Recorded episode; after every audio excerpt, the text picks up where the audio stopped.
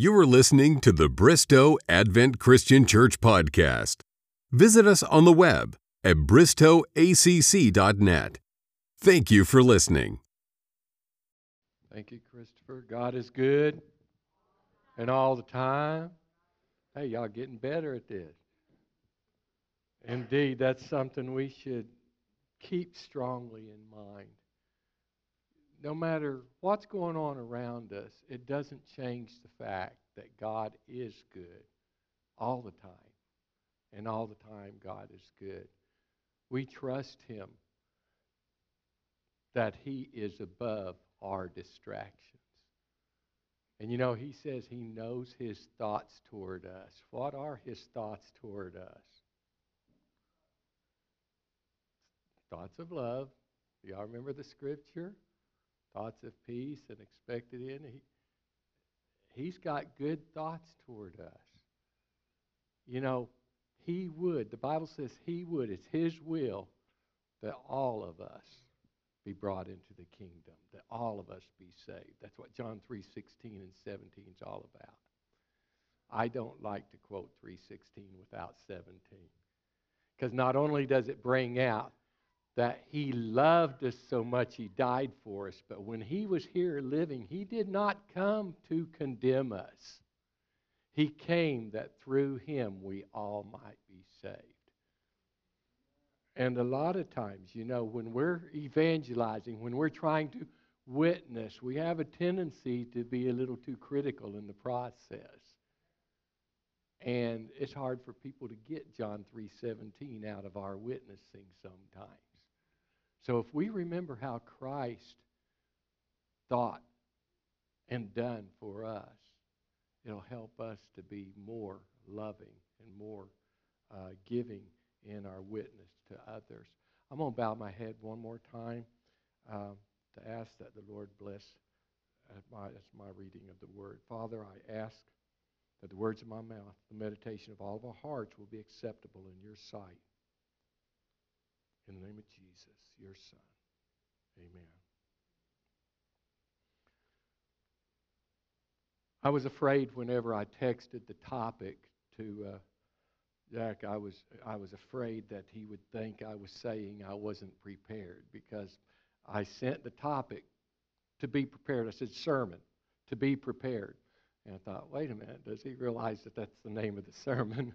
but uh, anyway, um, you might look at the text we just read and think, is that on topic? Well, yes, it's very much on topic. That is what it takes to be prepared, is that we do study the Word to show ourselves approved and to realize what it means to be showing ourselves approved. Not only that, that, that we are putting the Word first and foremost in our lives before anything and everything. You know, I really, really believe, and most of y'all generally tell me the same thing that you believe we are in the very end time. How many believe that? How many believe that? And that being the case, it's very important that we be prepared. You know, indeed John 3:16 says that if we believe upon him we shall be saved. A lot of times that gets taken out of context though and misinterpreted and people just claim the name and go on with their lives and live the same life and such and they don't actually end up representing Christ and indeed they may find it difficult to believe that they don't believe in Christ. You know, what did we hear earlier? Said that if you don't love, you don't know God. So if you don't walk in the ways of Christ, you don't believe in Christ. You wouldn't walk in a different way than somebody you believe in, would you? But anyway, in regard to preparing several times through the Bible, it also makes the reference to, and throughout the New Testament, that he that endureth to the end. Now, I'm not talking salvation by works. You're not going to endure to the end unless you have given your life over to Christ. But then again, when you give your life over to Christ, then you're asking for Jesus to give you the Holy Spirit. What's the purpose of the Holy Spirit? He's a comforter, but what else? Yeah, it, it reproves to give us truth. He, can, he brings us under conviction. He guides us. He leads us. And we walk in the steps of what the Holy Spirit. So if we ask for the Holy Spirit, we need to expect to follow the guidance and the convictions of the Holy Spirit. Amen? Now, all that is to build us up. You know, the, Paul talked about putting on the whole armor of God. For what purpose? We are in a battle. Says that the devil goeth about like a roaring lion. By the way, the lion isn't roaring the whole time he's pursuing you, is he? Now, you ever watched a lion creeping up on some something? They're out there kind of sneaking, just like a little cat does. It's kind of sneaking up and what, but they're roaring good whenever they got you. They like to make a big deal of the fact that they got you. And Satan likes to make a big deal to God when he's got you. Because that's why he's after us. It's not so much what we're doing, it's the fact that we are children of God and God wants us and he wants to take down anything and everything that has to do with God. But we are coming closer and closer to the end. And we are told in the Bible, um, I want you to go to Revelation chapter 13. Now, you know that this makes reference to the mark of the beast, but that's not my focus this morning. I want to come just before that. Says he has power to give life unto the image of the beast that the image of the beast should both speak and cause that as many would what? Would not worship the image of the beast instead of who? Instead of god. I'm in verse 15 i'm sorry of revelation 13 if he does not if he doesn't worship the image of the beast that he should be killed and that he causeth all both small and great, rich and poor in verse 16, free and bond, to receive a mark in the right hand or in their foreheads. That what? For what purpose? In verse 17, that no man might buy or sell save he that had the mark or the name of the beast or the number of his name. Last time I was here, I asked you, if you were charged, especially in a non Christian country or whatever, if you were charged with uh, being a Christian, would there be enough to convict you? And at this point in time, quite frankly, only the Christians are really going to be standing firm and concerning themselves with whether or not I can be convicted. They'd rather not be if they really aren't. But here's where I'm going is as we get closer and closer to the end of time, the Bible says we are headed to a time such as there has never been in regard to hardships. And I've known people, matter of fact, I myself, whenever I was a, a kid, I'm going to tell this story. I'm telling on myself. It's a terrible thing to tell you about. It really is. But uh, I did things I shouldn't do once in a while. I shoplifted a time or two in the grocery store and uh, such, and I did things with uh, my peers that I shouldn't, and I'd get a guilty conscience, and I'd get punished at times. But and I didn't do this a lot, but I did once in a while. We're all sinners, aren't we? Until Christ comes into our hearts. But why I bring this up is a little kid from across the street that I hung out with all the time and it's caught me off guard because actually he was meaner and wickeder than I was. But he asked me something. He says, I can't remember the exact words, but he asked me if I ever worry about my salvation concerning some of the stuff we were doing and if Jesus were to come and stuff. And I, and uh, I'd been studying my Bible and learning my Bible. I was raised in church, and I said, well, all we'll have to do is just ask forgiveness, and He'll forgive it rather presumptuous, wasn't it? Because, you know, we keep doing our thing, and then before Jesus comes, make sure we've asked for forgiveness, or if you're Catholic, gone to confessional or whatever, you know. And all will be good. Like I said, that's presumptuous. And quite frankly, you better not be basing your salvation that way. But why I'm bringing that up is adults have a tendency, we don't come right out and say it a lot of times, and I'm not going to ask for show of hands or anything, but sometimes we have a tendency to think, well, when I see all these things happening, and quite, uh, then I'll make more of the changes I need to make. Brother, sister, if that's your thought, it'll be too late.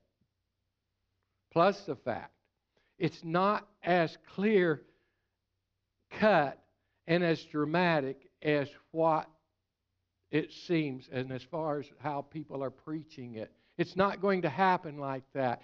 It's not going to be a situation where all of a sudden you've got the bad guy there and he says, okay, you take this mark and, and save your life, or don't take this mark and God can have you. It's not going to be that way.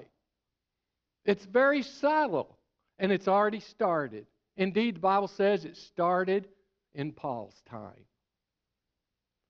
And it's creepy, it's been creeping up on us all these thousands of years now. And so, what's really going on is little bit by little bit, Satan has been getting into us through various forms. Either through the way we've been raised and our parents were raised before us and so forth, or through some tradition, or through from some particular uh, way of thinking that's passed through some course or another, way a school you might go to, whatever. But for a variety of reasons, things are being slipped into you even as a child on up through adulthood. I want now to go over to uh, 1 John 2, verse 15 through 18. Now, do your best to follow me. I know that sometimes I get kind of deep and it may even sound a little vague, but just try to stay with me and I'll try to make it more clear. And I'm not going to stay on this point right now. I'm going to get right back into the actual preparations. But I wanted to begin with the fact of the warning. The whole issue behind our preparation is we are in the end time. There's not time to wait before we make changes in our life. There's no time to wait before we decide if we're going to give our lives to Jesus or not. Matter of fact, the Bible says now is the day. Now is the time. Now, why does he say that? Because the devil goeth about like a roaring lion and he's out to get you. You could die tonight. You could die in the next hour. We could die in the next minute for some unknown given reason. But it's not just how fast we can die, it's the fact that the devil is very subtle and he cometh across like an angel of light. He's a deceiver. And there are many in this world that are claiming Christ and they're not really serving Him, they're serving a false Christ. If you are doing something other than what the Bible teaches in the name of God, you are not serving God. How many believe that this morning? You know, you may think it's not possible, but that's indeed how the devil works. So 1 John 2 15 through 18. Love not the world. Now, I'm not talking about just entertainment. Now, I've used this text before, but right now we are talking about our way of life. We're talking about our way of thinking, our way of relating to each other, life in general. Love not the world, neither the things that are in the world. If any man love the world, love the, of the Father is not in him. If you love the way the world entertains itself, if you love their jokes, if you love their uh, what they display, if you love what they drink that does harm to you, if you love, you know, you got me? I don't need to go into that much detail. Loving the world, there's a lot there that Satan uses about the world to draw you from God. Verse 16 For all that is in the world, the lust of the flesh, that's not just what we see, it's what we smell, what we taste, what we. Uh, virtually every nerve center in our body, Satan likes to trigger. You know, you rode the little kiddie roller coaster, and then that's no longer any fun. You got to have something that's more exciting. Likewise, you might have had something a little bit spicy. Now let's get something spicier. And no, I'm not kicking on roller coasters and spiciness. I'm getting at our natural tendency to want more, and Satan gives us more. He takes it beyond the natural to the point that we are pursuing things that reach far beyond the spiritual. And in the so doing, it makes the Bible, it makes church, it makes spirituality boring in our natural worldly state. So he says, all that is in the world, the lust of the flesh, the lust of the eyes, the lust of pride of life, is not of the Father. Do you catch that? Even the pride of life, the things that we might think of as success, the things that we might think of show that we've become something, that show we've been successful. The pride of life, even that it, it warns us about, is not of the Father, but is of the world. What should our focus be? What should our focus be? Verse 17 And the world passes away, and the lust thereof, but he that doeth the will of God, please lock into this. You've put him first and foremost. He that does the will of God abides forever. Amen? Seek ye first. I don't have that text right here. I didn't put it in there, but remember, seek ye first the kingdom of God and his righteousness and what? all these things, what? God is faithful to his promises. Verse 18 is last verse I want to read here. Little children, here we go again. It is the last time. And as ye have heard the Antichrist shall come. Now, guys, I'm reading in the New Testament. And that's a long time ago. Ye have heard that the Antichrist shall come.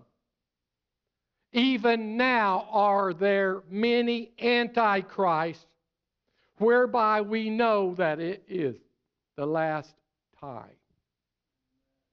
So, guys, the devil had a head start on us.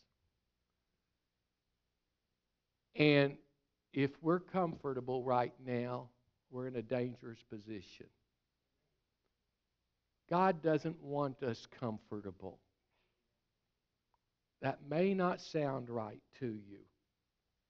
But the fact of the matter is, Jesus kept trying to provoke our thoughts. Peter kept trying to provoke our thoughts. Paul kept trying to provoke our thoughts. Indeed, if you will go, I was I didn't give him this if you will go to Luke 21 7 and 8. Jesus himself, he started talking about the end time, and the apostles, they said, Well, when will this time be? When will this time be? And you know what? The focus that Jesus then tried to put on them, the very first thing he was concerned about was where they were in their knowledge of the Word, their retention of the Word, where they were in their relationship with Him. Chap- chapter 21, verse 7, they asked him, saying, Master, but when shall these things be? What sign will be will there be when these things shall come to pass? And he said, First words out of his mouth to that question, you know, when he first starts talking, they probably say, Are you going to answer our question?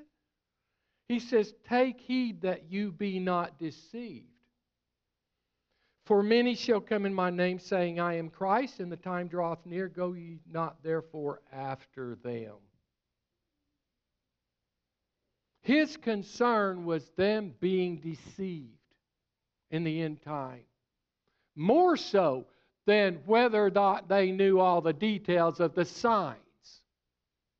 Because the fact of the matter is, if they're waiting for the signs, when it happens, it's too late. Because you cannot naturally switch gears, and you're not naturally going to switch gears at that time. You have to have the Spirit of God within you. You have to have that relationship with God to make that change. Otherwise, you don't do what we're going, we tell you to do. We're going to kill your wife. Oh, we're going to kill your baby. How are you going to make that decision? You hear me? We're talking comfort. Um, can't buy or sell. Well, God don't want us to go hungry. There's there's been people and I'm, I'm not trying to pass judgment on anything, so I'm not talking, I'm not going to name any specific careers or whatever. But there's been people that had conviction about going a particular direction as far as uh, what to do in life, what career they were going to set up. But they couldn't seem to find something that paid the amount they thought they needed to have. And so they finally gave in to doing something that they were convicted about and that they had shared their conviction about, but they ended up going ahead and doing it. And I talked to them about it, and they said, Well, you know, God also wants us to provide for our family. And you hear where I'm going? You hear where I'm going? That's a false rationale, people. Who owns the cattle on a thousand hills? God does. And whenever you start rationalizing that, hey, I can compromise because God also wants me to take care of my family or whatever. So He understands, and I don't know how many times I've heard that. I believe God understands. Why would He understand that you don't have faith that He's going to provide? Why would He understand that you don't believe He's going to meet His promises? Why would He understand that? He wouldn't. Okay, I'll get off that. I'm going to bring us back to our opening scripture, as it were, and we're going to go to 2 Corinthians 5. 2 Corinthians 5. I know I'm getting a little loud here. I'm, i feel pretty passionate about this subject. It's a, it's a concern of mine. Um, I think I've mentioned this before, but I want, I to mention it again because this is something I'm actually finding true in a lot of people. And indeed, I have to put myself in check many times. Had a Bible study with somebody. Very specific things was coming out in that Bible study that would affect things that were in this person's life. And we're talking specific details and it addressed these specific details. And I wasn't passing judgment or nothing. We were just reading scriptures or whatever, and we read there, and this person says, Wow, that's pretty straightforward, isn't it? And I said, Yeah, what do you think about that? And then we went to another scripture on the same subject, and it was definitely and very obviously touching some specific things in their life. And again, mercy, it, it doesn't beat around the bush, does it?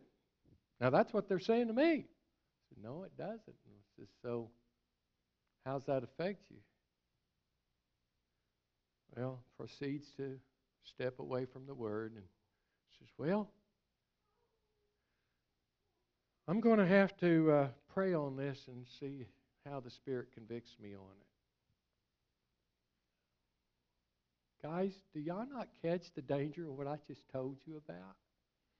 Do you know how the Holy Spirit works? First off, the Holy Spirit works by the Word. And you're supposed to test the Spirit. How are you supposed to test the Spirit? By the Word.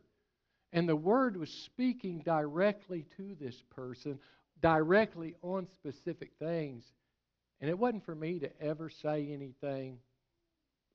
You know, the Bible does the judging and stuff. So, but you know, that person never changed, to my knowledge.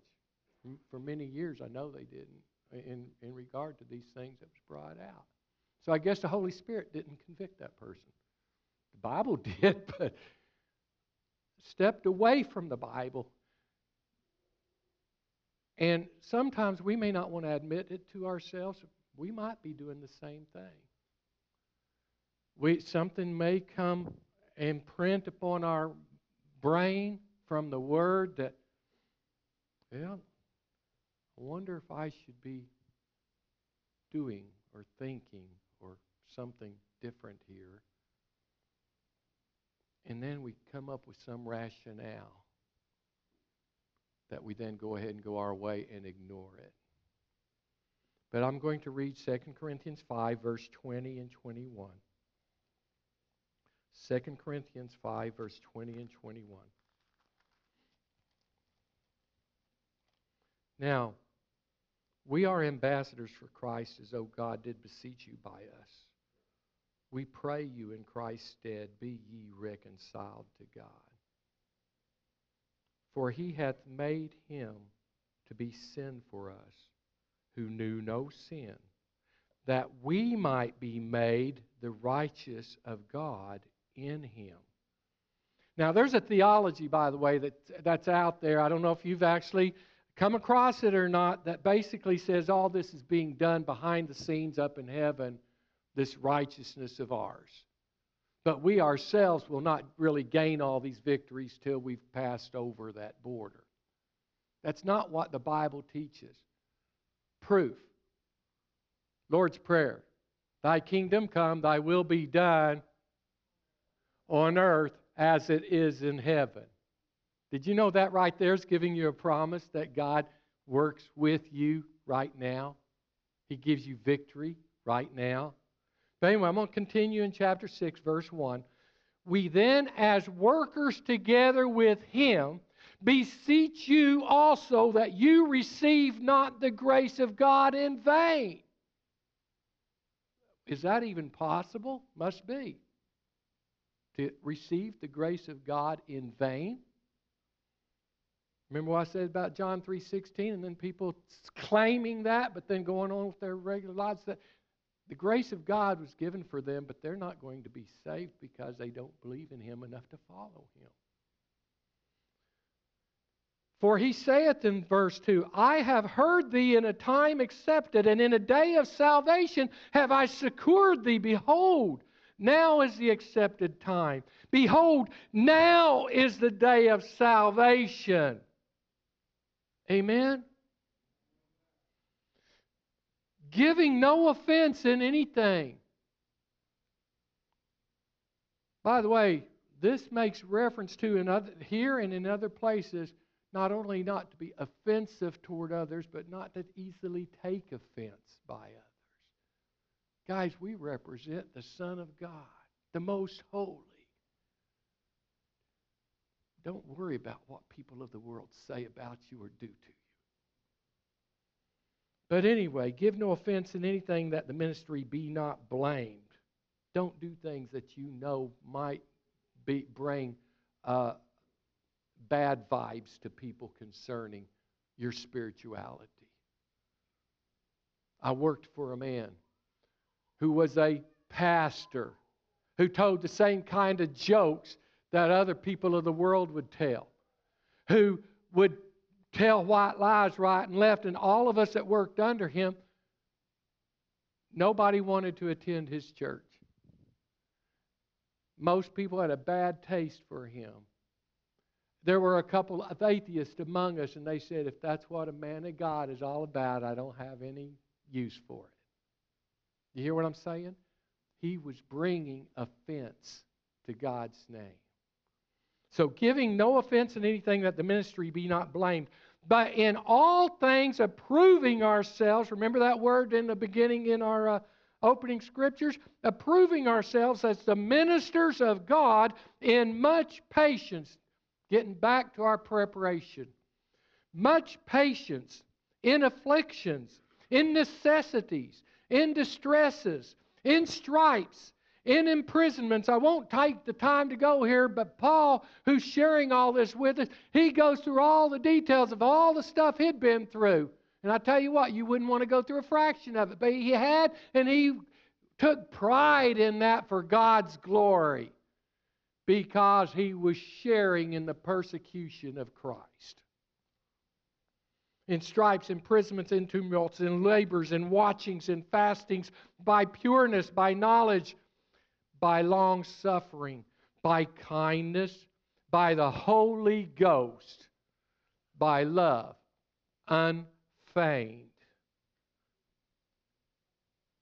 And finally, verse 7 by the word of truth, by the power of God, by the armor of righteousness on the right hand and on the left. Seek ye first, people, the kingdom of God. All these things will be supplied to you, and you can get through anything, and you will be ready at the tail end, and you'll be ready right now for anything that convicts you. Amen? I want to close with Romans. This is the verse I forgot to give you back there. But anyway, Romans chapter 12.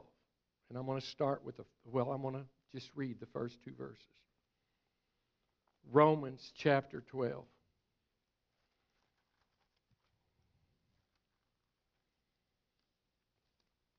And as I'm going there, I want to ask you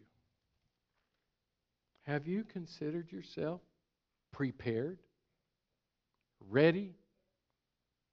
And now that I've read some of these verses to you, do you still consider yourself prepared, ready? Or do you feel that you need to pray more, dig more, and be more ready to follow?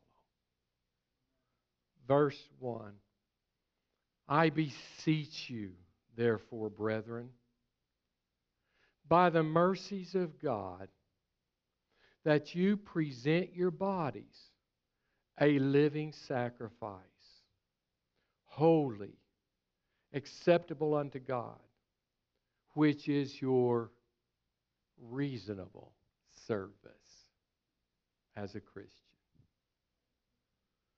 Be not conformed to this world but be you transformed by the renewing of your mind, that you may prove what is that good and acceptable and perfect will of God. Amen.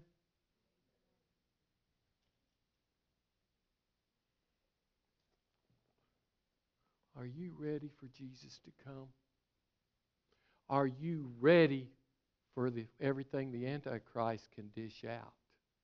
Are you ready right now for all the persecution, the inconveniences of anything that would come against you if you follow the Lord? Are you ready to let everything go, if necessary, down to your little one in your arms to stay true to Him? People won't usually say that up front, but guys, that's what it means. That's what it means. Because in doing so, you wouldn't only be saving yourself, you would be saving the child by letting it happen. Death is but a moment, eternity is forever. Death is but a moment eternity is forever. So if you're ever threatened in that sense, and you've got to choose between God or something that awful, remember that's but a moment. Are you ready? Every head bowed, every eye closed. I wonder if there might be somebody this morning that wants to say, Brother Floyd, I I'm not sure where I'm at right now, but I want that God has me 100%. Please pray for me. Is there anybody that says, I've been trying to decide what to do?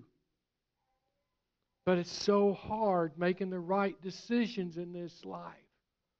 There's so many different things that bring pressure upon me if I do what I know to be right, but pray for me that I may walk in God's way no matter what.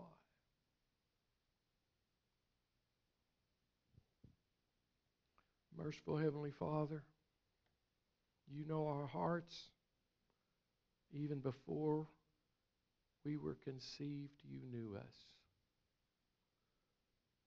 You know what we think. You know our need before we ask for it. Father, we offer our lives to you again this day.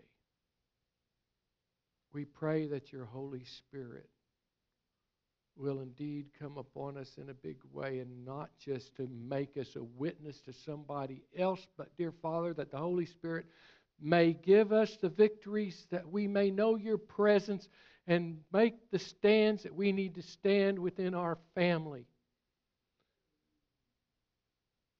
We ask, dear Father, you forgive us our trespasses, deliver us from evil.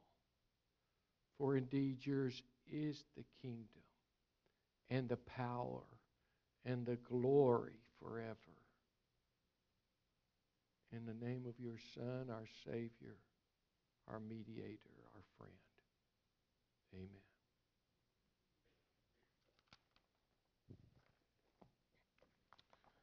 Lord bless you and keep you, make his face to shine upon you and give you peace throughout the day and the weeks to come. Amen.